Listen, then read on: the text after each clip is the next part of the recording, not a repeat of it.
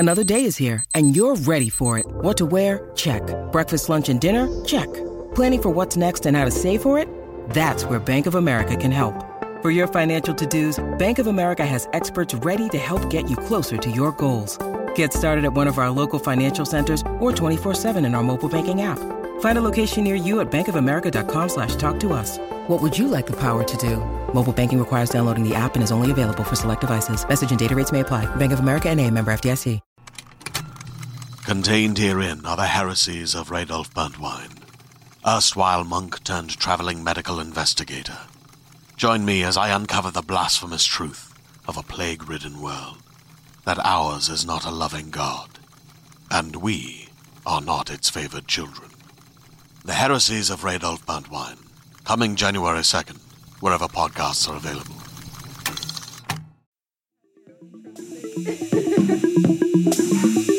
Hello, everyone. Welcome. We are Bitches on Comics, and I am Essie Fleenor, one of your hosts. I am Sarah Center, your other host. And I'm Christina Maldonado-Badhand. I guess I'm guest today. Yes! Yes! We are super stoked to have Christina here. So I'm going to tell you a little bit about her. Christina Maldonado-Badhand is Sicangu, Lakota, and Cherokee artist that hails from Taos, New Mexico. Her passion for community and social justice have led her to create, through illustration, a place in which youth, and particularly Indigenous women, are empowered. She studied for four years at the Art Institute of Colorado and is an entrepreneur with big dreams. I can't wait to talk about these dreams! Christina worked as a community liaison with Jeffco Indian Education, is the chief creative designer at Aya Studios L L C, I left part of it out, and co-producer, I'm so sorry, of Indigenous Pop X, Denver's first Indigenous-centric pop culture and comic art festival. Ooh, ooh, ooh, ooh. Don't make me cheer for myself, people. I mean, you can. Oh. She is also a commissioner on the Denver American Indian Commission and remains strongly connected to local Native and art communities. Give it up for Christina.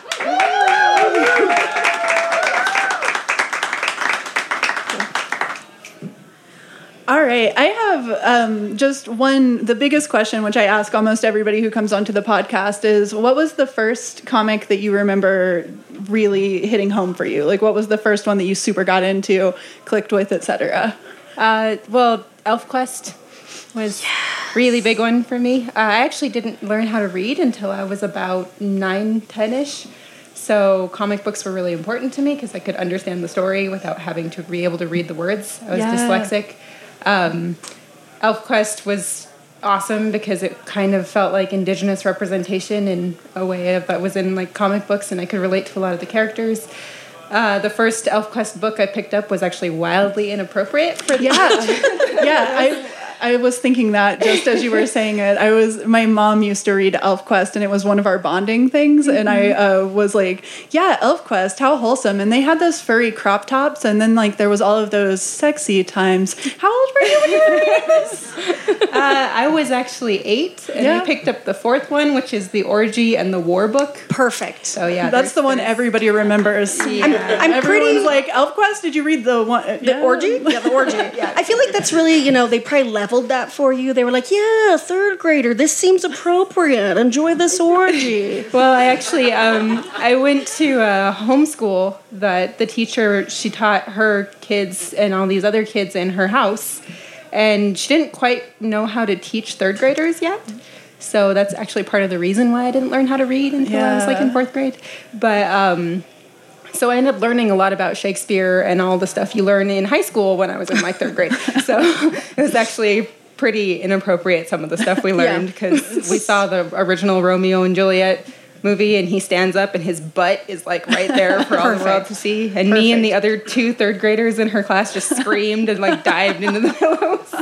But um, yeah. the ElfQuest book was actually one of the uh, older kids had it. So he was in like eighth, ninth grade. Oh. And he had the first four.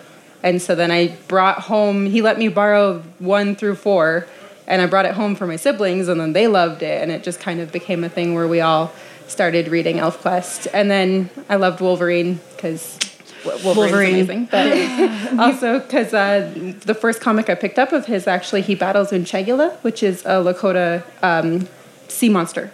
And so I was like, this is awesome. It's being represented from my culture. And then he speaks Lakota and Japanese. And I was like, yeah, I fell in love with Wolverine from that point on. Yeah, I was just thinking too, you really like uh, people with good hair. Because everybody in ElfQuest has really good hair. And then Wolverine, whoosh, the best. That's interesting. I never made that connection before. Sarah makes a lot of connections no one else has ever made before.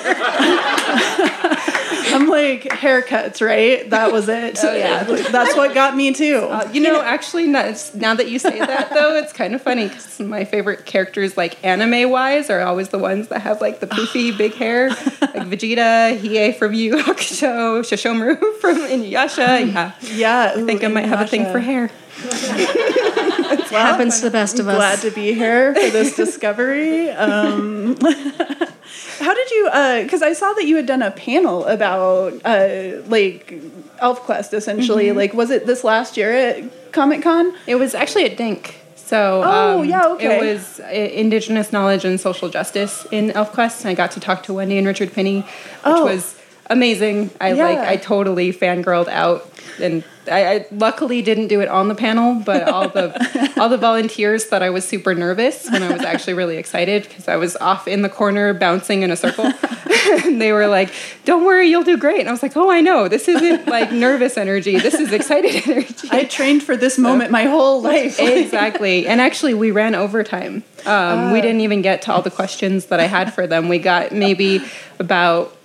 almost halfway down the list, and they had a lot of great things to say, and it was it was awesome. Like, it was probably my favorite panel that I've ever done, and it was kind of such a big circle for me, because as much as I loved that comic, it was also, um, like I mentioned, very big for my siblings, and my brother's been kind of in and out of, like, being connected with him, because he has a drug addiction, mm-hmm. and so...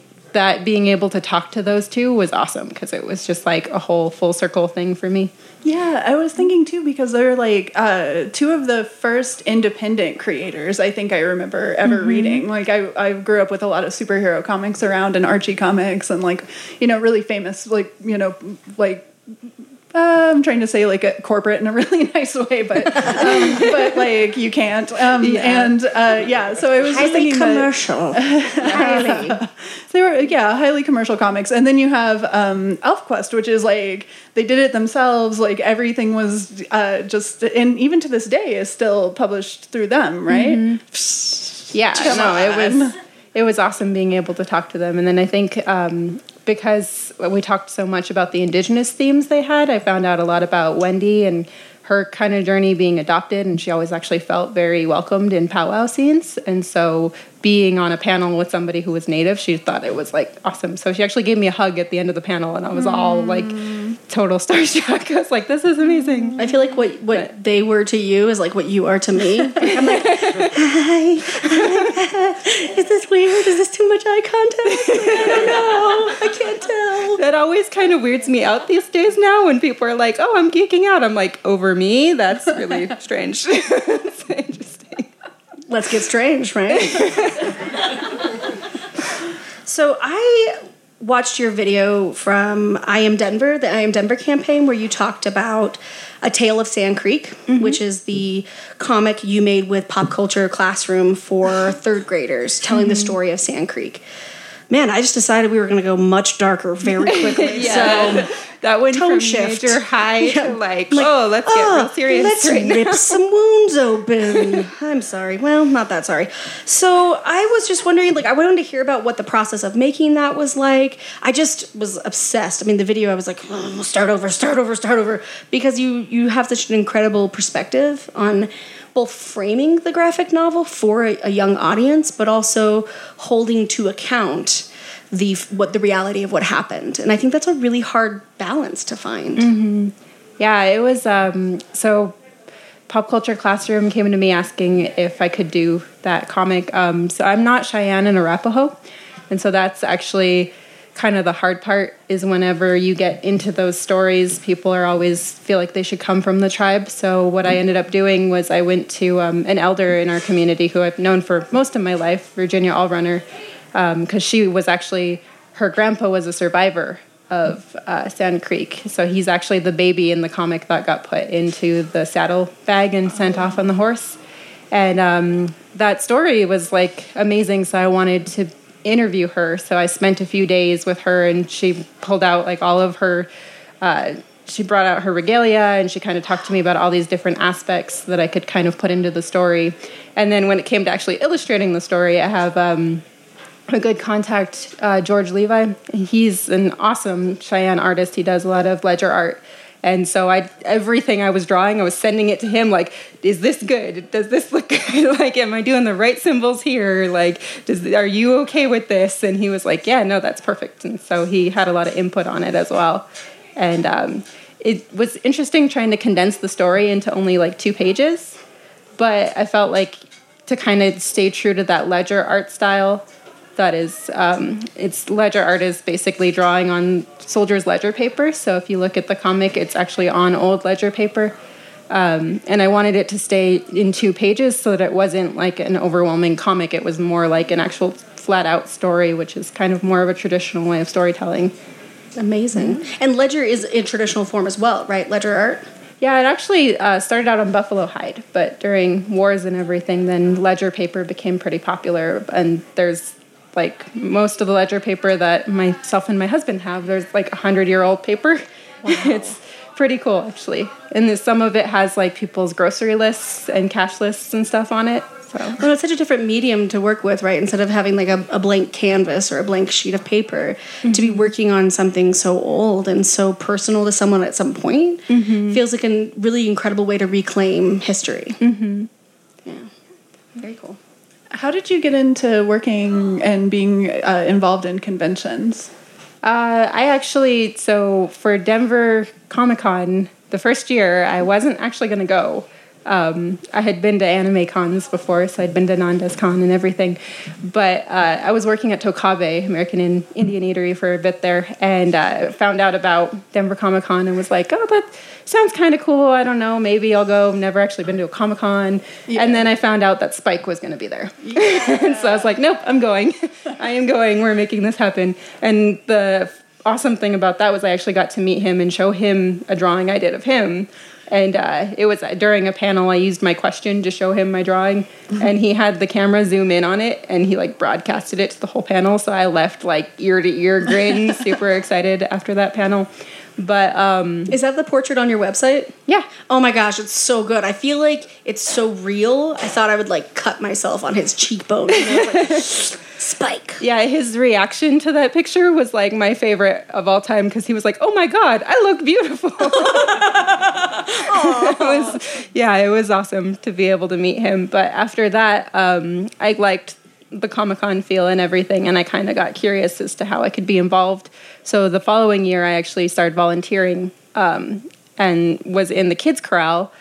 That was crazy, because that also kind of put me on the path of doing education as well, because uh, I ended up in the kids' corral with twenty-five five-year-olds all wanting to draw different superheroes, and my co-volunteer bailed on me. Perfect. And so it was just me and all these kids, um, and I was there for a few hours and really, really had to pee. So then finally got a chance to run away from the kids' corral. On my way to the bathroom, I actually walked by this booth that said uh, Native American Comics. And so I stopped and um, met Lee Francis with Indigenous Native Narrative Collective there. And uh, he was like, yeah, we, we do Native publishing comics and everything. And I was like, oh, that's awesome. I'm a Native comic artist. And he's like, really? That's amazing. We want you. And I was like, great. I have to pee. And then I ran away. I came back later and showed him my portfolio and then started working with them doing um, illustration. And then for a short time there was editor-in-chief uh, of his that little collective, which then grew into Indigenous Pop X and Indigenous Comic Con. And um, I kind of continued volunteering and doing the exhibitor thing through uh, Denver uh, Pop Culture Con now. And then also started working for Pop Culture Classroom right after that year. Amazing. So tell us about Indigenous Pop X. Uh, so this was this past summer was the first year. Um, we probably are not doing it again this year because I actually walked away from the con. Mm. Um Just because I actually want to do a little bit more, open it up a little more. What we kind of ended up with with Indigenous Pop X was a lot of people heard the name and they thought it was only for natives.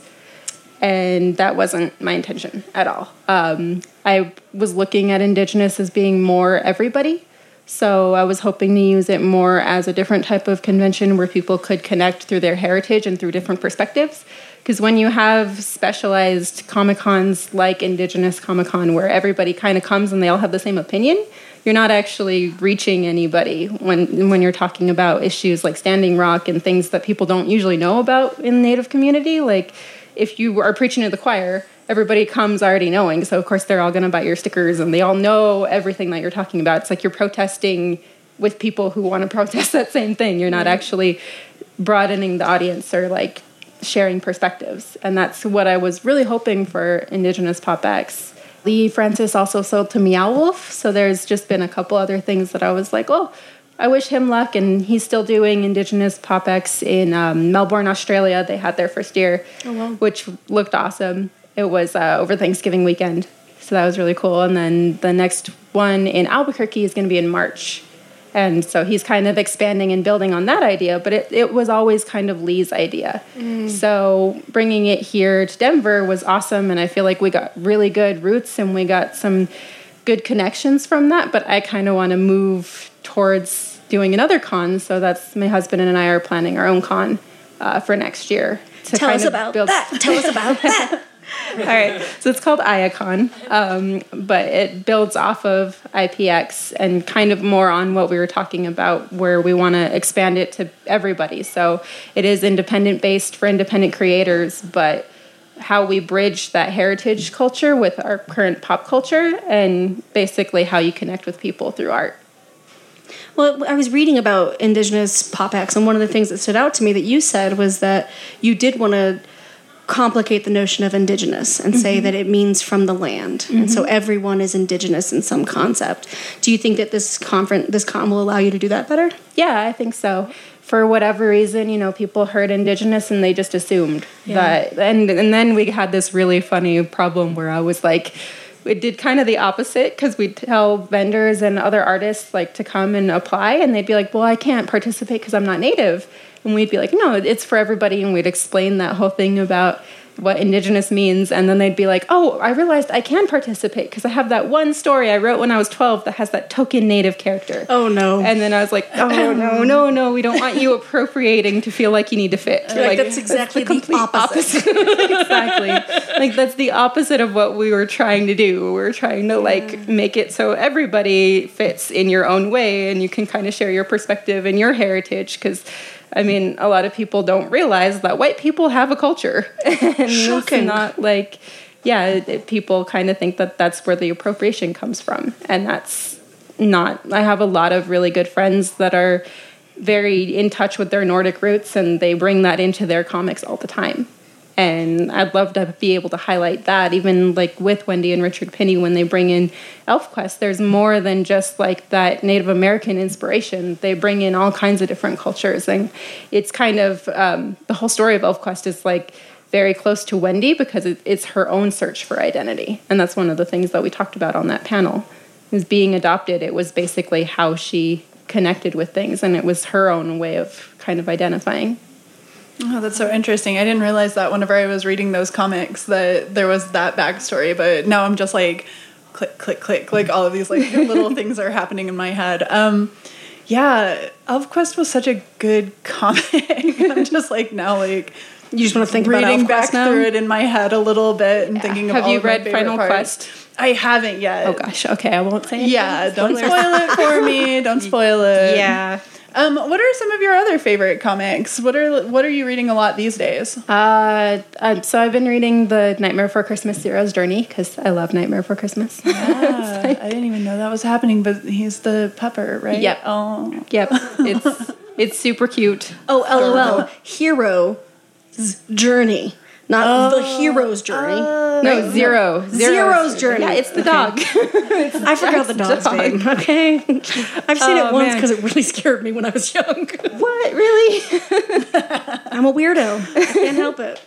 That's funny. But no, I've been reading that. Um, I got super spoiled by my husband for my birthday, so I just got like a huge book of Saga and the Dark Crystal oh, and Monstrous, and I'm trying to get through all of those because I love reading them, but it's time, so... Yeah, I'm still like two volumes away from the end of Monstrous. Mm-hmm. That ended like last year, right? I don't know. I actually see I'm like, I think I only got about three issues in, but now we have like the big hardcovers, which I'm super excited to read, but I just have not had the time to really sit down and do that. Plus I have a two-year-old, so you yeah, know. Yeah, reading makes it makes it harder. Well, and he likes to rip things. Uh, so, and comic books are very easy to keep. No, they're not. Yeah, they but, get ripped really easy. Yeah, yeah, no, he actually he's like did he kind of um, dismembered a Sonic comic that we got for Free Comic Book Day. Uh, yeah. Maybe he was just really mad about the film adaptation that like, looked so terrifying. The He's teeth. Like, no! He hasn't even Human seen that. Teeth. No, no, no. no. I'm making excuses for him. He's a gremlin. He's in the back over there. What are some of the most difficult things that have surprised you about putting together conventions and doing organizing? Uh, that is a big loaded question. Yes. Without incriminating anybody who might happen to hear this. I know, right? Um, I think. Oh, jeez. No, no. Noren was amazing. Actually, he he helped like save me during I P X because that was a lot of it ended up being on my shoulders just because of the communication. Sure. I think one of the main things I learned was having a team that's in your city is super important. Yeah. Because um, for I P X, we were doing a lot of conference calls with Lee, but he was in New Mexico. And mm-hmm. so he missed a lot of the important meetings of, like, doing venue setups and everything. And, um, you know, part of that is just because of the schedule he had, because he's doing all kinds of stuff in his community. And that's, I think, the biggest struggle was really that communication piece, was sure. trying to make sure everybody was on the same page and really having, like, a staff that was going to put on the convention. So anybody who's put on conventions and has a staff, appreciate your staff. Yes. Oh, my gosh, they're, like, yeah, that they're godsends because that's for I P X. It was mostly, like, uh, me complaining to my husband and then Noren and then, like... A lot of it was me running around like a chicken with my head cut off. So. I feel like you're describing like every event I've ever like had right. any part of putting together. It's always like, oh yeah, I should have like communicated a little bit better, and or somebody should have communicated with yeah. me a little bit more. Well, and um, then it was interesting for I P X because we had so much support from the Denver American Indian Commission. Yeah, but the commission can't actually put on events in right. that way. It actually goes against what a city commission does. So they can support and they can create connections and resources, but they can't actually be my staff. So, right. yeah, uh, yeah. What, fun. What were some of the things um, that you have been pleasantly surprised by it? Uh, I think just the connections that happened. One of the things that was awesome about I P X was there was people talking that I probably never would have met if they didn't kind of talk at I P X. And I made sure that like my vendors had chances to kind of connect more so than other conventions. I think watching how other conventions are run, there's a lot of like dehumanizing that happens sure. with between guests and between vendors mm-hmm. where it's like an isolation thing. Where like vendors come, they check in, they do their their booth, and then they go home. Yeah. They don't actually like talk to other artists or try to support other artists as much. Right. And there's not very much in convention culture that encourages that. Right. Yeah. And then it's the same for um, the artists and like the guests. Like when we had uh, Obar, one of the things he said to us when we were, uh, he said to my husband when they were driving him to the airport was that he liked that we took him out to dinner every night. Mm. Because usually when he goes to conventions, people just kind of, like, check him into the convention, and then he's on his own. Right, yeah. So that he's completely on his own in a city for whatever he wants to do for dinner, and nobody checks in with him or, like, spends time with him. Right. And, uh, like, the thing with I P X that cracked me up was even my celebrities. There was actually a day that I lost all my celebrities because they just went off and did their own thing around the convention. So, um, you know, we had somebody escort them over the first day and tried to do it convention style. And about halfway through that day, they just kind of got up from their tables and just kind of walked around and looked at vendors and just kind of did their own thing. And then the next day, I had um, that same person supposed to bring them over. And then he was like, I don't know where anybody is. And so I'm on the phone with him like, oh God, did we lose like Eugene Braverock and Irene Bedard? Like I'm like starting to freak out a little bit because he has no idea where they are. And then I look over and Eugene's just walking across the floor, like waving to vendors, carrying merchandise. So I'm just like, okay, I, I guess they're good. And then Irene's wandering around, just kind of like saying hi to people. And I was like, okay, cool. I guess they're good. Just let them do their thing. And um, that Eugene and Irene were both super happy because we treated them like people. And as yeah. celebrities, they don't get treated like people anymore. Oh my gosh, yeah. I mean, I, I've only gone through like the photo thing once, but it's like a, what the is happening the entire oh, yeah. I'm like, wait, who do I look at? What's and I'm not the celebrity, but I'm like, I'm very nervous all the time. And like I'm like, what is your life? And they're all messy. They're like, I'm right. famous, my hair's never been done before. Yeah. And it's like ugh, everybody's sweating and there's too much eye contact again. And mm-hmm. that's probably just me actually. I was also thinking about you talking about there being like a barrier between audience and like the tabler, and I was thinking like, oh, is that true? And I was like, every time I've ever tabled anything, I like treat the table like a literal barrier. Like I'm just like yeah. you will never get past. You will yeah. never pass. Yeah, I mean, there's a difference between your bubble and, like, actually being encouraged to talk to people. Yes. And, totally. I mean, artists are, you know, introverts anyways. So if you, you give us the excuse to hide away in the dark, that's what's going to sure. end up happening. I was, like, thinking about how we're both, like, wallflowers and actually very quiet and shy. Um, meow. Is that not what a wallflower says? No, yeah. Yeah. Yeah, I'm basically a cat. I'm like, do you have any pets? I'm like, that's my next question. I'm like, is that a legit question? No, no. I mean, sure, why not? I mean, if you want. Uh, so, A, I want to talk about your shawl, because oh, okay. I can see Hulk, I'm yes. seeing Iron Man. Who else is on there? Oops, as I- is it all the Avengers? Yeah, actually, it's... It got oh, Spider-Man, dope. The Falcon, Falcon, Falcon. Man, Magneto, like one of the Avengers. Colossus. Yeah, well, you know. Do I say Wolverine? Yeah, Wolverine's on next. Nice. Yep. Um, nice. If you could have an Avengers team, who would you choose? Oh, good question. Oh, to be honest, really? I know. Sorry. uh, well, obviously Wolverine. Um, Wolverine's the leader. Check. Storm, Captain. Duh. Yep. yep. Uh, I actually did not like Captain America until I saw the movies. I was the same. Yeah. yeah. It's yeah same I with actually, actually Iron Man and Thor, too. Yeah. I would agree with all three of those. Yeah. And I genuinely thought it was a joke when people were like, there's a movie called Captain America. I was like, L O fucking L. Like, that can't be real. No one would name a superhero Captain America. Great. What did he do? Love America? I guess what? We'll just go watch that as a movie. And then I saw it and I was like, this is... This is great. Because if this is what being an American meant, fine. Like, I would be on board with that. But it is not. It's because he yeah, has a dazzling smile. Great ass. Yeah, he's just like... Torrid romance with uh, Winter Soldier. He and Winter Soldier, lovers for life. Bucky. Oh, Bucky, yes. I always forget his name. Yeah. Um, I guess, yeah, back to... That question, I don't really know. Like, I mean, like the X-Men. I would choose the X-Men. I know it's a hard question because it's there's like so many. Depends on which universe of Avengers. God, I know. Ooh, yes, I like that. So, what about yeah. like a loser team? So, if you were gonna like make your Doom Patrol or your Agents of Hate, who would be your like losers you would put on a team together? Oh gosh, that's even worse. Like, that's a, I'm like, you realize how many characters there are. I'm yeah. like, mm-hmm. I don't usually do the team thing.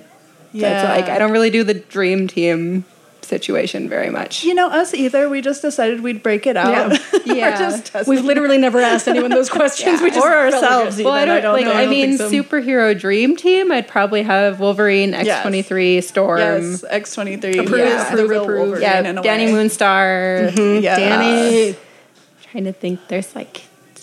Pretty much every X-Men. yeah. yeah. Honestly, I love most of the X-Men. Nightcrawler is like a given. What was the first X-Men comics you remember reading? Uh, the Wolverine one. Oh, yeah, yeah, yeah. yeah. You already said that. Uh, no worries. I got more into the, the cartoon than the comics when I was little. We've and talked then about as I got that. older, I got more into the comics. Right. We that just, was my entry point to superheroes was, well, but, well, Linda Carter. Love her, uh, but as Wonder Woman, but all, but really, it was the animated series X-Men, mm-hmm. where like that I can just like think of the entire intro. Right, yeah. It was my ringtone for a while. Oh, it's like good. I'm gonna do that later. Stealing that idea. Our sound engineer Kate was talking about how that was one on like her playlist, like walking through like the halls in high school and stuff. Just that's awesome. Yeah, sure. I think I remember that's a different podcast. That's that's the da-na-na-na podcast. It's hard to spell, but you can find us at da-na-na-na dot com. Jokes. Uh, so, uh, God, why do I always... I'm like, oh, pause. Let's make it dark. Uh, but I actually... sorry. I was looking at your art that was commemorative of murdered and missing Indigenous women. Mm-hmm. And I was wondering if you would just talk a little bit about the art you created and whatever else you'd like to share about that. Yeah. Uh, well, the... that particular piece, which I should have just worn that. I have that scarf, by the way. I made that into a scarf, which yeah, I'm selling right now, so I should just worn that. But that's okay. This is superhero talk. Yeah. the um, the image actually started out, uh, I did it back in two thousand twelve the first time, and the image that's on the scarf now is actually a revisit. But the first image I had done because um, I was dealing with the stuff from my family and like my brother and everybody kind of enabling his drug habit and not really acknowledging it. And so it turned into kind of a combined piece where I saw a lot of parallels between how communities deal with news like that or like with issues. So people weren't talking about it, hearing it, or seeing it. And that's why they, there's the handprints. It's everybody was turning a blind eye to with my brother. And then I was noticing that was happening with the missing and murdered Indigenous women.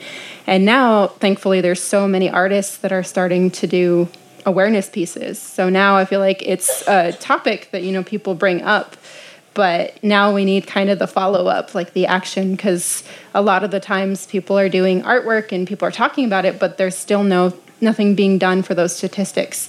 It's from, um, I think it was from two thousand seven to now, there's two thousand four hundred cases that are completely unsolved.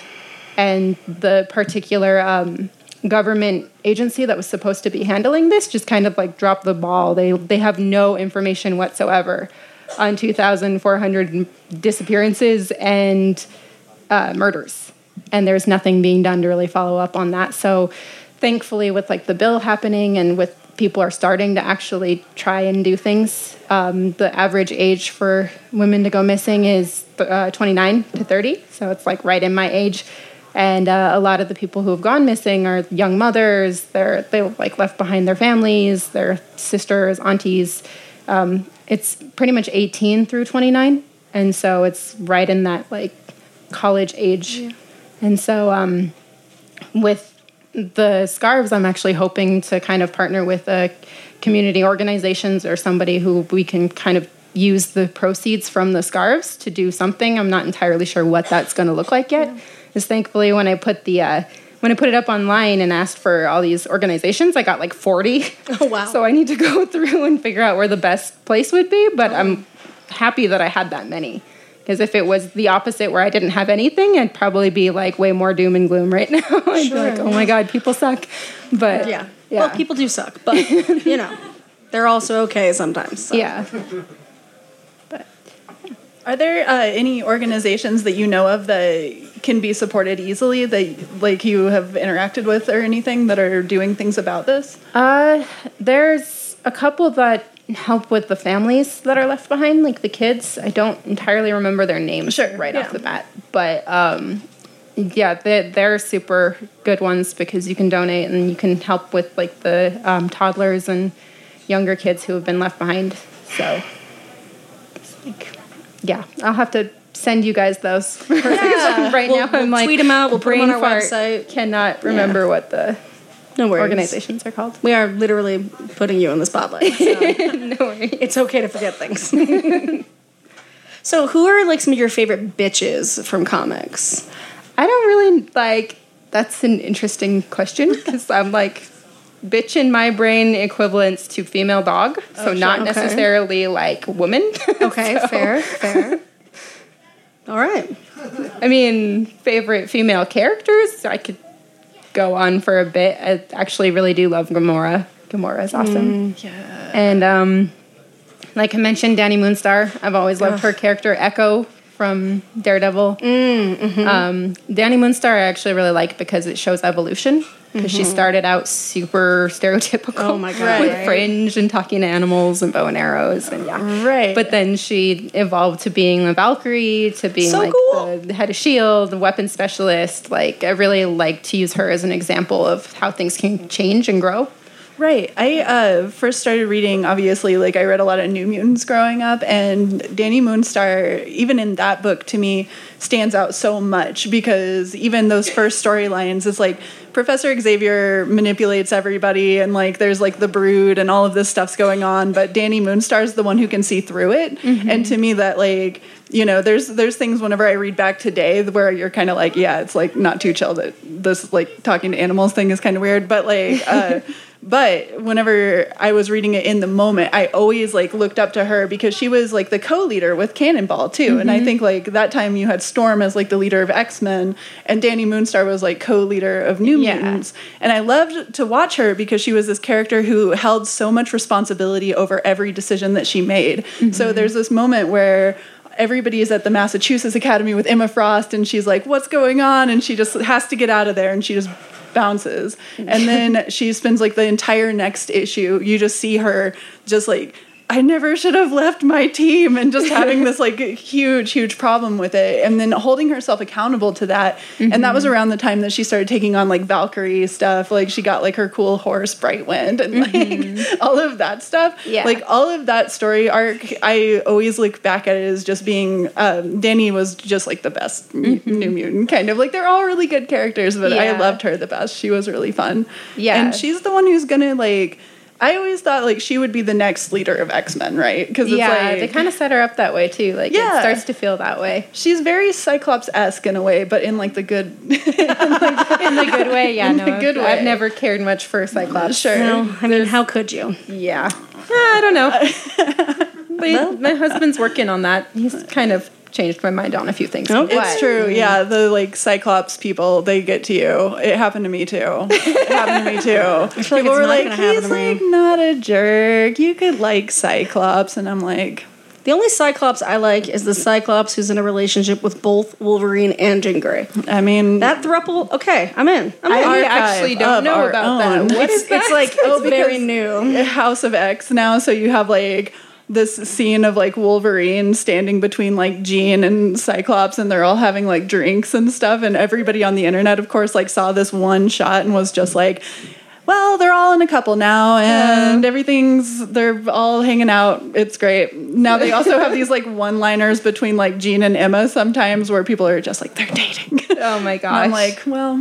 Well, they I mean, are in my head, but... So I, I saw a tweet. I can't remember the the person who tweeted it out, but someone who's a comics creator who was saying he literally just got a direction from the company that was like, oh, no, no, these two characters, because they're the same gender, you can't make it explicit. You can imply whatever you want. So I take that as permission to just queer everything I read. Gay, gay, bisexual, trans, queer, all of them. And it's just like, okay, now I like comics better. It's true. Yeah, they're a lot more fun that way. I saw a very compelling argument that uh, Emma Frost is trans, and I will never see the character of this, you know, like, I know, I'm right? like, that's how it is now. I, I, I, I remember when I heard that, I didn't even, like, need to read Emma again. I just, like, thought yeah. about her, and I was like, fuck, you're everything right. makes sense. It's great. Yeah. And I like that's her even more now. I'm like, huh. I feel like that's been happening to me a lot lately in terms of X-Men. Somebody, um, I did a talk on dissecting superheroes uh, on the second of December. Yeah. Uh, but somebody brought up the parallels between um, Professor X and Magneto and Malcolm X and Martin Luther King. And my brain was just totally like, like, oh my God, now I'm like seeing that. That's really interesting.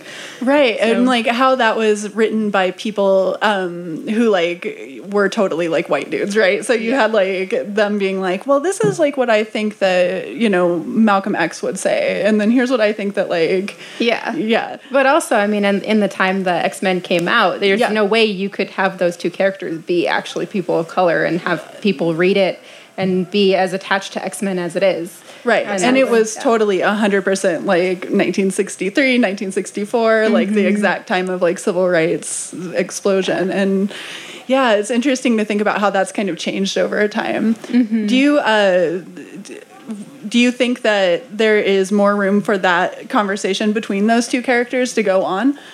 Yeah, I think so. Yeah.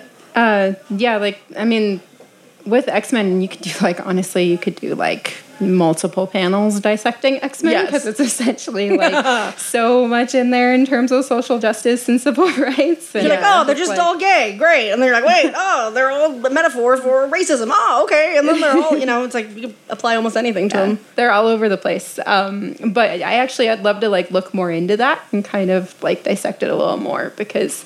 The, they, the person who brought this up brought it up as a question at the very end of the panel, so I was like, or of the presentation. So I was like, oh my gosh, now I'm going to go home like thinking all this stuff and like making parallels. It's kind of funny. But I definitely want to look more into it and kind of learn more about that. Because mm-hmm. I'm also curious if that was intentional because of yeah. the time that it came out. Mm-hmm. I think I remember reading something that Stan Lee said that was, like, along those lines, right? Mm-hmm. Yeah, I think so. yeah. So, okay, not a team, but if you could take any character from anything, any comic, any any existing property, and take them in a direction that you think is either better or more interesting or just new, who would you do and where would you take them? Uh, I'm, I've always loved X twenty-three. So she's, like... the best. Yeah, she's been one of the characters that I loved, like, the most, especially just because of her resiliency. Yeah. But, um, you know, also, like, when I started reading her was right around high school, and I actually was a cutter for a bit there because of some of the stuff that happened with my brother, and seeing a superhero cut themselves and actually deal with a lot of the same things that I was dealing with was super, like, important to me. Because right. then I was like, this is this is like a superhero, you know, and these, these are the characters you're supposed to look up to that are like, they're supposed to be tough no matter what. But then seeing a character that was tough deal with like internal pain and like expressing it physically was really interesting to me. And if I were to kind of take her in a different direction, I think I'd like to go away from the new Wolverine because... Mm-hmm. I'm not a big fan of the way Marvel and D C kind of recolors characters. Mm-hmm. And, like, I love that she's kind of followed the legacy of Wolverine, but at the same time, it's a way to hold on to that copyright, you know? Mm-hmm. It's a way to just kind of keep us liking Wolverine instead yep. of developing X twenty-three further and having her be her own character that we can like and latch onto. Totally. And that's, I mean, that's that whole talk I had this past uh, week about dissecting superheroes was about that, about how our superheroes are actually, they maintain the status quo. And a lot of the times they're actually like, they solve a lot of problems without people actually having to solve those problems.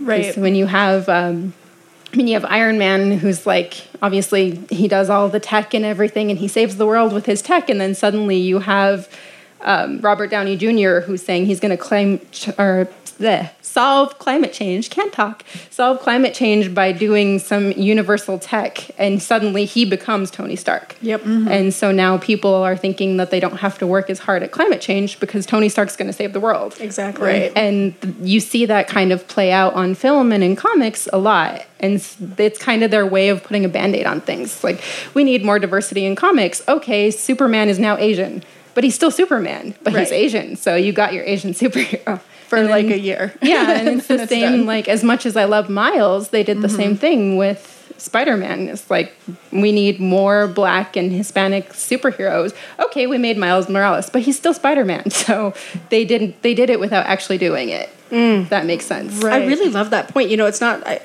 I hadn't really thought about that. I mean, mm-hmm. some, I've been, you know, I've been thinking a little bit about or a lot about how the Avengers films have set up exactly what you're saying. Like, they they make us want to look for an Elon Musk to save us. Mm-hmm. Like, we just got to find the right good guy in tech. He's going to be the one. And it's like, no. And they're like no. shooting rockets into space and doing like weird yeah, things. Yeah, you're actually like... fucking up our ability to track whether or not we're going to get hit by a meteor. Thanks, Elon. Great work. Nice work, Iron Man. Um, I wanted to go back, actually. Uh, you were talking about Laura Kinney, and something that I think was really interesting about kind of what you were talking about and what I've noticed about that character and kind of what I think the storyline that they were pushing with her was for a minute was I thought with Wolverine, there's always that, like, he's such a badass, and, like, he gets, like, rolled and destroyed and, like, all of this, and he always bounces, like, right back up from it. And I think that's something that they really started to delve into more with Laura was her capacity to still feel pain. Mm-hmm. And the fact yeah. that she was also throwing her body into harm because that was what she felt was her job always. Like, mm-hmm. she was the person who was supposed to fix this situation by just being wild and, like, doing the Wolverine thing and, like, ah, and punch a sentinel in the face and, like, punch a helicopter in the face, like, all of that kind of stuff. So, um, yeah. Punch a helicopter in the face. Take it out. And doesn't well, he do she, that? She does actually take out a great white shark in one. I know. Sharks just come up again and we again in this podcast. Sharks. I swear to God, they are all over comics. Mira throws a co- uh, shark at someone. America Chavez throws a shark at someone. It's like, these are the things we live for. There's Women a land fighting shark and Deadpool. Oh, my God, land shark. Yeah. Ridiculous. Um, yeah, I was just wondering, uh, I guess I, I, that was part of Laura's personality that really clicked with me in a lot of ways, where I was thinking of how when you take uh, a lot of responsibility on, whenever you're, you know, maybe like a little bit too young to take that level of responsibility on, you start to find these ways of just kind of putting your body into situations and being like, I'm here physically, you know, and this is, like, my job to be here. And, like, I I don't know. I was just thinking about that and just wondering if, like, that had anything to do with, like, how you, like, relate to the character. Yeah. I mean, like, I, that's one of the things that I loved about her is that she still had that capacity to feel pain. Right. And what I liked about it was that they showed her being vulnerable but being strong in the next panel. You know, like, she actually was allowed to process her vulnerability and then kind of rise up and be the tough superhero. But it, throughout most of her story arcs, like, she's thrown into situations that are common for a lot of girls, especially right. like girls in the world today. It's like those situations, seeing them actually play out and seeing her conquer them and actually, like, get heal from them and move on to the next thing, I think was super important. And then when they kind of did the whole New Wolverine story arc, they still kind of touch on that with her character now that she has, like, her little sister to raise. Like, yeah. I love Honey Badger. But, oh, of course. Oh, um, cute. They kind of, they changed her character a bit. She's more Wolverine than she is Laura Kinney. Right. And that kind of bugs me. Like, I would love to see more about, of Laura, like, actually Laura's story. And not so much revisiting Wolverine and kind of yeah. replaying that. Well, and, and, and like you were saying, turning her into, like, this masculine thing that mm-hmm. she doesn't have to be, right? Like, she doesn't have to be what Wolverine was to be a valid hero mm-hmm. or to be someone we look up to. And I think that's the same thing. I, I mean, I'm just piecing this together as we talk, but, like, like you were saying with Miles, is, like, Miles is so influenced by Peter. I mean, even look at Into the Spider-Verse mm-hmm. and, and you have to wonder, like, oh, what could Miles be if Miles didn't have to be Spider-Man? Exactly. Like, Miles could be such an incredible hero in his own right. Mm-hmm. Yeah. Hmm. Hmm. I'm gonna be thinking about this for, like, the rest of my life. I took you down the rabbit hole. Sorry. Yeah. No, I love it. Please. Um, you know, I was also on your website. I was looking at your portraiture, your, your drawings of celebs, and I just love them. I mean, Jason Momoa. My God. Whew. You should go look at it, folks. Quite the portrait. Um, and I'm just curious, like, how do you decide who you're drawing? Where do you get your inspiration for those from? Uh, I've always loved drawing people. Actually, like, portraits are kind of my, like, de-stress and stop thinking about stuff, because being an artist, you know, it's it has the capacity to be very rewarding, and then it also has the capacity to be very soul-crushing when you deal with certain clients and when you're doing graphic design and, like, late paychecks and all of the crazy stuff that comes with being an artist. So portraits, I've always been able to just kind of lose myself in, like, drawing people. Um, a lot of the portraits I did actually are people who passed away. Mm. So I have Leia on there and mm. Alan Rickman. I do have a Bowie that I have not finished, which I need to finish. But um, yeah, your Leia, I just was like, oh, it's so um, emotionally evocative. Like, you can tell you were really connected to her when you were drawing it. Mm-hmm. And it's like, it feels good, you know, because I feel like Leia is... Yes, she is everyone's because... Rah, rah, rah, rah. But really, she's ours, right? Like, y'all got your fucking Luke Skywalker and your goddamn Han Solo. And I get General goddamn Organa, okay? Like, I'm pretty happy about it. when people were like, she shouldn't have been able to move through space like that, I was like, well, you shouldn't be able to be near me because I will beat you down. Because of course, of course she has the force, right? Of course she has the force. Uh, thank you. It's in her family. Right? But. Oh, we can all do whatever we want, whenever we want, but a, a woman using the phone? That is basically all the commentary on Star Wars. Right. God. Okay, Oscar Isaac can stay, though, you know? He can stay. I love that he he's is currently, work, like, yeah. every panel he's on, they're like, oh, so what's up with, like, Finn and, and he's Poe? Like, they and he's like, been they're boyfriends. Gay. They should have been boyfriends. They're in bed together. Yes. Actually, it's funny that you say that because that that scene where Rose kisses like Finn, I felt skeezed out. I was like, sexual harassment. She broke the bubble. Like it just it like freaked me out because I saw no chemistry right. between them whatsoever, no. and that's like. I don't know, that's like a little mini pet peeve of mine when people just randomly kiss people. I'm right. like, there's a bubble there. There there you have to like feel that out. You can't just like rush in and kiss somebody. Yeah. That's like I mean, that can't be how things bless Rose Tico. We love Rose, don't yeah. get us wrong. But like yeah, that that's interesting because that couple, I don't really. No, I'm I not didn't here see for it. it. Yeah, I didn't see it throughout the movie, and then when, like, seriously, when she kissed him, it like really weirded me out. But um, I think if in the next one, if it turned out that he didn't like her, I think that would actually be a better story arc. Yeah. Then if he suddenly was like, oh, I loved you the whole time, you just didn't see it. Trying to like, like couple everyone off, like it's yeah. one of my pet peeves too, where they're like, at the end of. I'm sorry, we're going to just talk about Voyager. At the end of Voyager, like, after they've... Yep, Kate's paying attention now. Um, after, like, making it clear that there is nothing, you know, Chakotay has a thing for Janeway, and then, you know, we all think that Seven of Nine and Janeway have, Janeway have a thing, and I'm sorry if this is too obscure for everyone, get over it. Um, but then at the end, they're like, ah, oh, Chakotay and Seven of Nine were always in love. And, like... Even Jerry Ryan was like, what the fuck? Like, you told me literally not to play this like we were in love, and then you just shoehorned it in at the end. It just makes me want to punch somebody. It's, like, awful. They did that in The Magicians recently with, like, ugh, I can't even get into that. Are you ready to shop? Rakuten's Big Give Week is back. Get fifteen percent back at hundreds of stores, and it's all happening this week, May sixth to May thirteenth. It's the perfect time to shop for everything on your list for spring and summer, like clothing, outdoor gear, and travel. I know I'm using this week to stock up on some warmer weather essentials at Ray-Ban and Ulta, and I love that Rakuten even helps me save on travel at sites like hotels dot com. Rakuten really is the best way to shop, and you can save even more by stacking cash back on top of deals. Plus, during Big Give Week, that cash back is bigger than ever.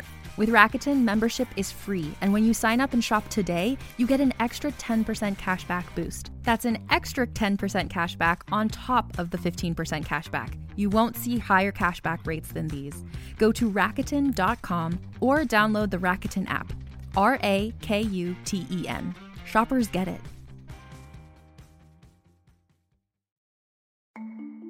As a podcast network, our first priority has always been audio and the stories we're able to share with you.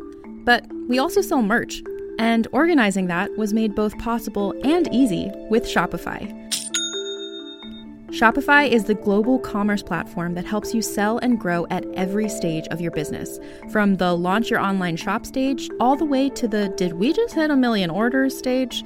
Whether you're selling scented soap or offering outdoor outfits, Shopify helps you sell everywhere. They have an all-in-one e-commerce platform and in-person P O S system, so wherever and whatever you're selling, Shopify's got you covered.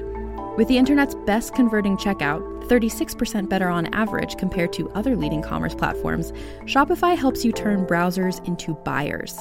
Shopify has allowed us to share something tangible with the podcast community we've built here, selling our beanies, sweatshirts, and mugs to fans of our shows without taking up too much time from all the other work we do to bring you even more great content.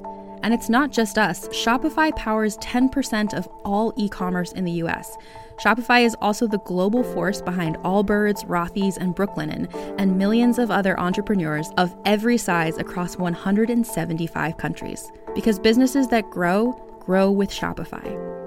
Sign up for a one dollar per month trial period at shopify dot com slash realm, all lowercase. Go to shopify.com slash R E A L M now to grow your business, no matter what stage you're in. Shopify.com slash realm.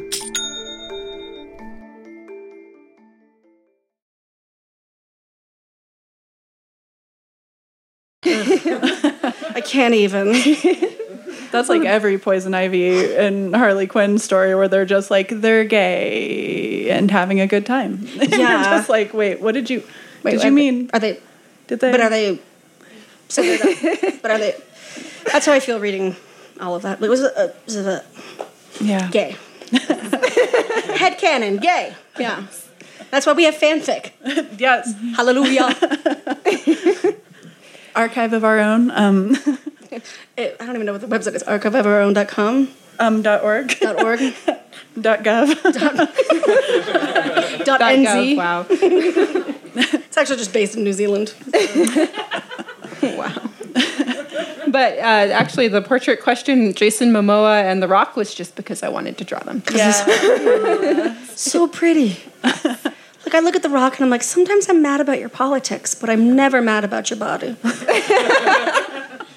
Don't have it in me. And then I got Jason Momoa, and I'm like, I'm happy about your politics and happy about your body. So, oh my gosh. Win-win. I don't know. This is what I do. I research you and then think things about your portraits. Right? Yeah, no. Creepy. Nope. Most of the... Most of the portraits were because I just liked the way people looked or because it was a tribute to them passing away. Actually, the first portrait I ever did was Mister Miyagi. And that actually was the first drawing I ever sold. I was thirteen, and I did uh, Mister Miyagi, and it was in a, a like, uh, sorry, I just got distracted because my two-year-old's right there. the um, It was in a coffee shop, and somebody walked in, and he saw the drawing, and he was actually friends with Pat Morita. And it was right after he had died. And so Aww. He was like, oh, I, can I buy that? And I was like, no. I, was, I was like really proud of it. And it was like my first portrait, really. And he was like, he had to like fight me for it.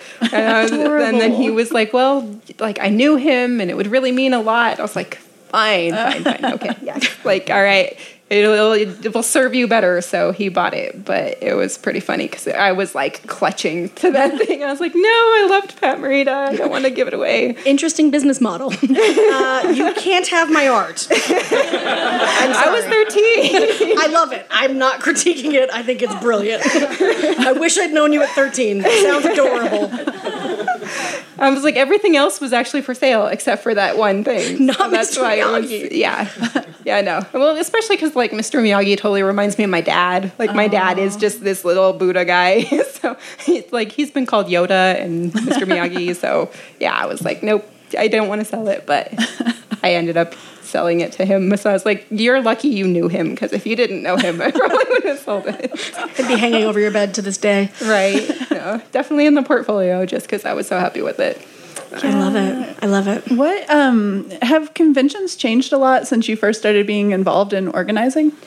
Uh, yeah. Yeah. Yeah, a lot. Um, I would like to see more of a push towards independent creators. Yeah. It's also what we kind of mentioned just with the rehashing superheroes. It's very rare that you actually have that highlight on independent creators. Right, definitely. And then um, just in the convention scene, it's so much fan art and so many pinups.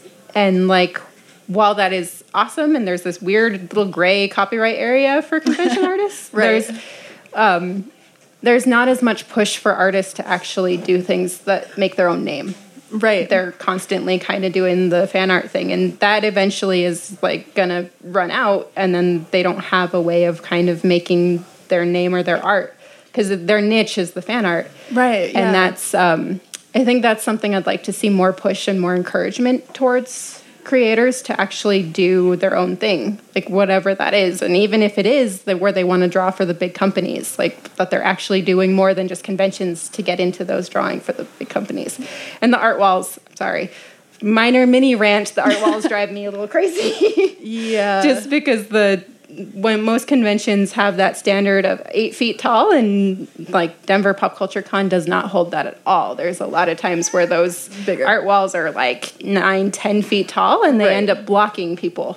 And so then they block the, like, independents that are actually trying to get their characters out there. Right, yeah. I was thinking about that, uh, that I've tabled at comic conventions before, and generally what the deal is, is you are surrounded by people who are selling, like, T-shirts and fan art, mm-hmm. and so, like, you're the one comics person in, like, a very long row of, like, people selling T-shirts, and mm-hmm. uh, it just seems like a weird thing to experience at a comic convention, I guess. Like, yeah. I mean, like, I love the merch, obviously. Yeah. I'm a fan, so... Oh, yeah. I love being able to see other people's renditions of, like, their favorite characters and totally. Everything. Yeah. But that's the, like, I think there's that weird little area where, where's the line that you draw? Where, like, here's a really cool rendition of Steven Universe, and then here's also my other stuff. So yeah. you can kind of use that Steven Universe as, like, the eye grab, but then you can sell your own stories or something like that. But when right. then there's all the artists who are amazing artists. Like, they're really super skilled. I love to see them do things that are their own. Right. I was thinking, too, in Zine Fest, they had to adopt a rule that was only, it was like eighty percent has to be zines at your table or something along those lines. Mm-hmm. Um, and I didn't know why people did that for a long time. And then I went to one where it wasn't like that. And I was like, oh, because people are selling, like, glittery T-shirts on either side of me. And I, like, didn't sell a single zine, like, the whole time I was there or something. Yeah. So, yeah, um, maybe they'd have to adopt something like that going forward. Yeah, I don't know. I mean, like, I know Pop Culture Con's gotten a little bit better about wanting to have more diversity besides just the fan art. Sure. Um, and then I think there's there's just, like, a thin line there that you have to figure out because, like I mentioned, those fan art artists are amazing. Right. They are yeah. super talented, so they shouldn't be discredited as artists. Of course. But I'd love for them to be encouraged to do something more than just the fan art. Mm-hmm. Definitely. Well, it feels, uh, I, I'm seeing parallels, so tell me if I'm way off base, but between the way that some comic artists end up really just doing Marvel or D C's work, or maybe Dynamite, but we love Dynamite, so I'm not talking shit.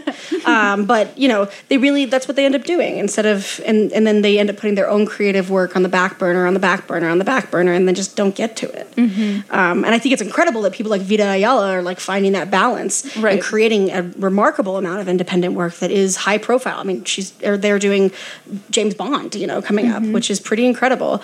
But at the same time, it's, it's not the norm. You know, I'm not seeing yeah. that for most people who are writing and illustrating comics. Mm-hmm. So I think it's a really good point. I think we, there is space. I mean, I want to read more independent stories. We're constantly trying to find more and more independent comics to, like, read. So if you're listening or if you're in the audience and, and you have an independent comic, like, send it to us. Like, we want to read it. We want to review it. We want to help you find your audience. We talk about those, them on the show too. So yeah. whenever we find new ones. Yes, yes. Well, and exciting. I feel like most of, um, like, I mean, if you look at, like, Sana Takata, like, she started out as X twenty-three, you know, drawing for that, but now she's got Monstrous. Right. And it's, when you see creators do that, there's so much more that can be said in independent comics, and that's actually, that's actually their perspective. That's actually something that's coming from their heart. That's their story. So it actually broadens the world a little bit more. When you end up working for Marvel and D C, you're very stuck to their agenda. And it's kind of the same thing in terms of Comic-Cons when you're doing art for, like, the fan art and everything. You're actually stuck to what the popular culture likes. Yeah. You're not actually having that freedom to be able to express yourself as an artist in some ways, because there are, like, the nudity things and some of the stuff that might say something to you as an artist. You can't actually express it because you're like, okay, I, I'm...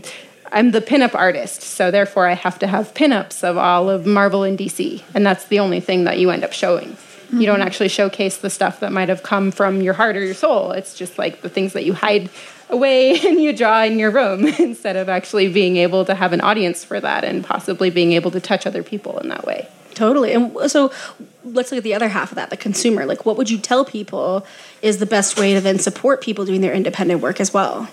Uh, I honestly, I think people know what they like, and just because it's not specifically Steven Universe doesn't mean that you can't not like it. It's, there's styles that look very similar to Steven Universe, and it's kind of that being an open mind. Like, if you love Steven Universe and you see somebody whose art is super similar, why not look into their independent artwork and their independent story? because it could be very similar to Steven Universe. And then it's just, it's a branch off story that you get to learn more of, and then that can be your new fandom. Doesn't mean it replaces Steven Universe. It's just another story that you fall in love with. Totally. I, I love when I find a comic that's like an independent comic that maybe other people aren't reading, or, and this is like a terrible example. I'm like blanking on ones that actually no one's heard of, but I remember going from Kelly Sue DeConnick's Captain Marvel to Bitch Planet. And I was like, oh, okay, now we're talking. You know, where she's like, oh, well, shit, I don't have to do what Marvel says anymore. Let's make everyone fat and black and Asian and awesome and bitchy and, like, great, let's go with it. And that really, for me, helped me start to see, like, oh, my gosh, of course. Of course there's limitations when you're in this hyper-commercial setting versus mm-hmm. a more independent setting. Well, and then also, like, the, I mean, comics and art in general is really a reflection of your time. So it's really a reflection of the things that are going on to you personally, but also the things that you're dealing with in your world. And when you're working for a giant corporation, aka Disney, you end up in that situation where your perspective doesn't matter. The what everybody in the consumer is saying that they need, then that, that's what's going to matter. I mean, it's like them taking the ancient one and turning her into a white woman because, perfect. You know, China, like that's, they're like, no, we have, we're selling to them, so we have to cater to them. We can't actually show a character and be true to that character's origin because we have to make money. Well, and I think the other way I've heard it described is, yes, that's one directionality. And the other direction to think about it is the people who are in charge of these companies are racist, are homophobic, are classist, are sexist. The list goes on. So then they can justify themselves with the market and say, no, oh my God, we could never acknowledge that Elsa might be gay. We can imply, we could never. Oh my God, Elsa can't be gay. It's Frozen. Because no one will watch it in China. And it's like, okay, but you're also an asshole. So there's yeah. that. And that's, I mean, I've been noticing patterns with that with the Disney remakes and how they're putting diversity in, but they're putting diversity in in a way that erases history, yeah. which I'm really not okay with because it just, you can't erase history, you grow from it. And, like, the new Lady and the Tramp, that so my husband hated it because he loves Lady and the Tramp, and it was pretty bad. If if they had retold Lady and the Tramp in modern day, it actually would have been way better. But because they tried to retell it back in Victorian times, oh, God. Oh. They did that, but they made Darling a black woman. And then they made her family, like, black in high society Victorian New York. So it was kind of like, that's not, like, interracial couple in Victorian New York? No, that would not have happened.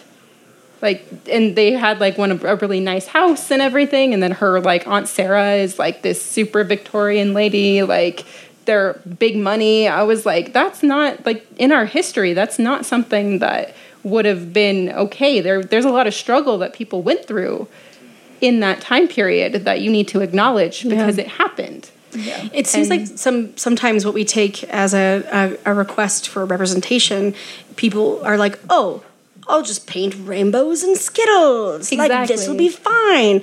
And I think an amazing counterexample, which the rights of which are problematic and we can talk about, mostly Sarah can talk about, um, is Watchmen. The, the new Watchmen is grappling with race in a way that the world of Watchmen wouldn't mm-hmm. under Alan Moore's control.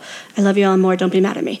Um, and but but it, it really is taking it seriously and saying, like, what would it mean if a superhero won the Vietnam War? It would mean something. Mm-hmm. It wouldn't just be like, oh, check history, moving on, you know? yeah. And and and then to say, like, what would it be like to have superheroes who don't look like the people are supposed to, you know? Mm-hmm. So I I think there are better ways to grapple with these issues. Mm-hmm. And we just, we're, and that's an alternate history, you know? Like, that's not saying that things are going to be exactly like they are now, but the parallels are what make it so potent. Mm-hmm. Or what make it when you watch Regina King fight racists, you're like, fuck, that's just like our world, only slightly different, but also terrifying. And that's, I think that that deals with the problems that we have versus occluding them. Yeah, and it's the Band-Aid because it's mm. like, see, we have we have diversity and black representation in a big Disney movie, but we just, you know, negated the fact that in history this would not have happened. And Disney has a habit of doing that, where they're like, yeah, the, we were super crazy racist because Disney was super crazy racist, oh, yeah. and that he's a product of his time. And, I mean, Donald Duck wore a swastika and fought as a Nazi. Like, those are things that happened that I feel like need to be acknowledged, because where they are now, it shows growth. It's not right. a, we've always been, you know, happy, perfect little Disney, and we didn't actually need to grow from any struggles. We're we're perfect. Like, the, the W B has started running before some of their old cartoons. I don't know if you've seen this. A disclaimer that says, these these are a representation of the time. There are mm-hmm. going to be things in here that are not okay yeah. by our standards today. And I, I, you know, part of me is just like, also like, stop playing that fucking cartoon. Like, maybe we could just make new cartoons. I don't know. Um, but also I was like, well, I, I, you know, that's an effort, but what do you think of that? I actually like, I like the idea of being acknowledging it, but making new cartoons. Mm. Like, I don't think you should erase it or revisit it, essentially, because mm. it's, it happened. That's part of the history. It's part of where you got to where you are now. Um, and I, I don't like the erasing things. So like, I like the disclaimer of this is a reflection of the times. So yeah, there's things that are not okay here. Check out this new thing that we're doing. Yeah. And then you can go and look at the new thing that's like way, way better. But yeah, and it's also like, just fucking hire creators who are people of color. Mm-hmm. Like, we, we actually know how to make this better. Like, again, just going to come back to it because I've been watching it a lot lately. Watchmen, like, when you have a writer's room that is diverse, you're going to have better results mm-hmm. in, in terms of racism in particular. And then, I mean, storytelling in general. Yeah. And I think that that's just really disappointing that we can't. Like, I feel like half of us get it, and then half of us are like, but I don't understand why. Like, why does it matter what someone's race is? And it's like, I don't know. Why does it matter? You're racist? Like, that's why. The racism is why. Well, and it's perspective. I mean, you can tell somebody's story, but it's really not your perspective. You're... You're either way, you're going to put your own perspective on that story. Oh, yeah. And that's, I mean, with my comic Kaui, it's a Hawaiian comic. So I had to send it off to, like, Oahu and get a bunch of people to weigh in on it. Because the first time I released it, it wasn't on par with being culturally responsive. And now that we're re-releasing it, I have Hawaiian artists and I've had people look at the story. But I still acknowledge that that story came from me. Like, it is... inspired by, and it brings in a lot of cultural references of Hawaiian mythology, and particularly the their story of Beauty and the Beast, of like the goddess Pele and um, Pua. But like, it's it comes from me. It's not from a Hawaiian person. So if a Hawaiian person were to tell that story, it would be very different in the voice that they use. And even though I've had people look over it and they like it and they love it, it's it's a story of something that I fell in love with, told from my perspective. And I think that's really the most important thing, is to acknowledge that you may love something, but it is always going to be your perspective. The only way you're going to get the perspective of that community is to have that community tell that story. Right. Totally. So, I, no, I was, I was like, we have so many questions. I was just thinking about that because uh, you see that a lot with like uh, queer representation. You'll see like, you know, the straight guy who is writing and doing the whole series or something, and it's always like, I it, just speaking as a lesbian, I just don't know. If this is something that I would say, or if anybody I've ever met would say, or if you've ever met a lesbian. So. Oh, my God. I read a, a novel that I will name, The Magicians, and he literally describes Alice's breasts as heavy like thirteen times. And I was like, I would like you to come in person, sir, and describe to me what a heavy breast is. Because I've touched a lot of breasts, including my own. That's heavy. I wouldn't use... Okay, heavy in that way. I don't think he meant it that way, Sarah. I'm not going to give him that credit. Whoa. Um, yeah, Jesus. Also, stop describing women's breasts. Fuck, man. Do you not see anything else about a woman? Well, it's just like you're thinking that, like, you go through life just thinking about that all of the time or something. Like, I wonder what's going on with my boobs right now. Like, like I'm just looking in the mirror and noticing and like, oh my god, like all those those like jokes about uh like if men described you, like how would they describe right. you? Right. Good stuff. Twitter. Yeah, Not it's Twitter. Always like if if women lived like that, or if people who have breasts lived like that, would they would always be thinking about their breasts, which yeah, is right. like not really how it works in life. I'm like, I forget I have them the whole like, time. It was like just think about like whatever other body part. Like if you were just thinking about your feet all the time, like Ooh, my oh my elbow nubile is heavy. Foot, nubile foot, oh. nubile foot. Joss Whedon would love that. Yeah. Oh, good God. Okay. Pull it together. Uh, yeah. Yeah. Um, so, yeah, I think we're at about time, but I wanted to talk um, maybe just about what you have going forward, because we're, like, right into that new year. So what's going to be happening in twenty twenty for you? Uh, well, we're working on Iacon. Yeah. And getting Kaui out there, which has yes. been interesting because it's one hundred pages. So it's been... Yeah. We've had printing issues and overseas printing issues Ugh. and all of that fun stuff. So that's definitely on the top of the list. Mm-hmm. But um, mostly just getting my scarves out there and connected, and then getting Kaui out there and working on Iacon and kind of developing how we can kind of change our business. Uh, we had a couple of changes in our um, our staff recently. So now we're just trying to figure out what our next direction is, because I've always wanted... Um, Aya Studios is my company with my husband. By the way, we do publishing and all kinds of other stuff, but I've always looked at it as I wanted it to be a resource for artists. So even though we do publishing, um, I wanted it to be more of a kickstart for independent artists. Nice. So we'll publish you, but then we don't own you. Because that is the thing with a lot of publishing companies. Once you're published, you're owned by them. And I don't like the idea of owning people. Right. And so we were looking at it as more of a kickstart and more of an education follow-up. So not being the company that owns you, but the company that educates you against being owned.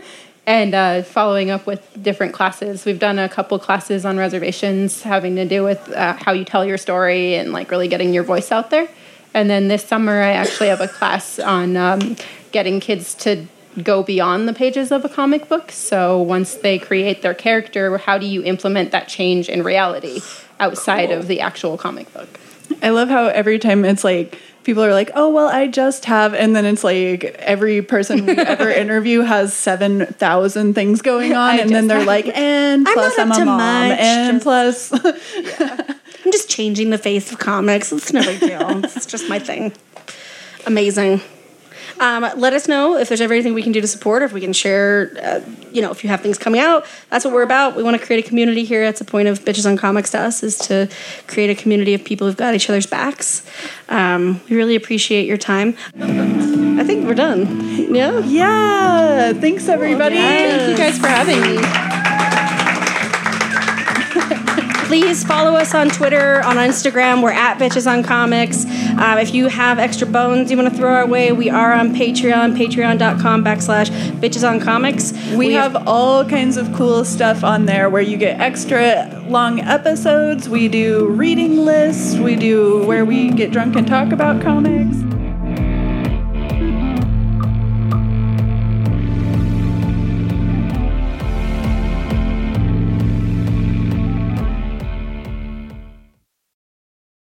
Hey there, this is Justin Bartha. I made a funny new podcast, King of the Egg Cream. It has the greatest cast in the history of podcasts, with actors like Louis Black. I'm torn by my feelings for two women. Bobby Cannavale. You can eat it, or if someone hits you, you can put it on your cut. Melanie Lynskey. I wonder what these marvelous things are that look just like boiled chicken feet. Jason Ritter. I can break things and pick locks and kill people. Michael Stuhlbarg. The whole point is to inspire people that they should make themselves better. Ari Grainer. No, don't whet its appetite. What are you, an idiot? Me, Justin Bartha.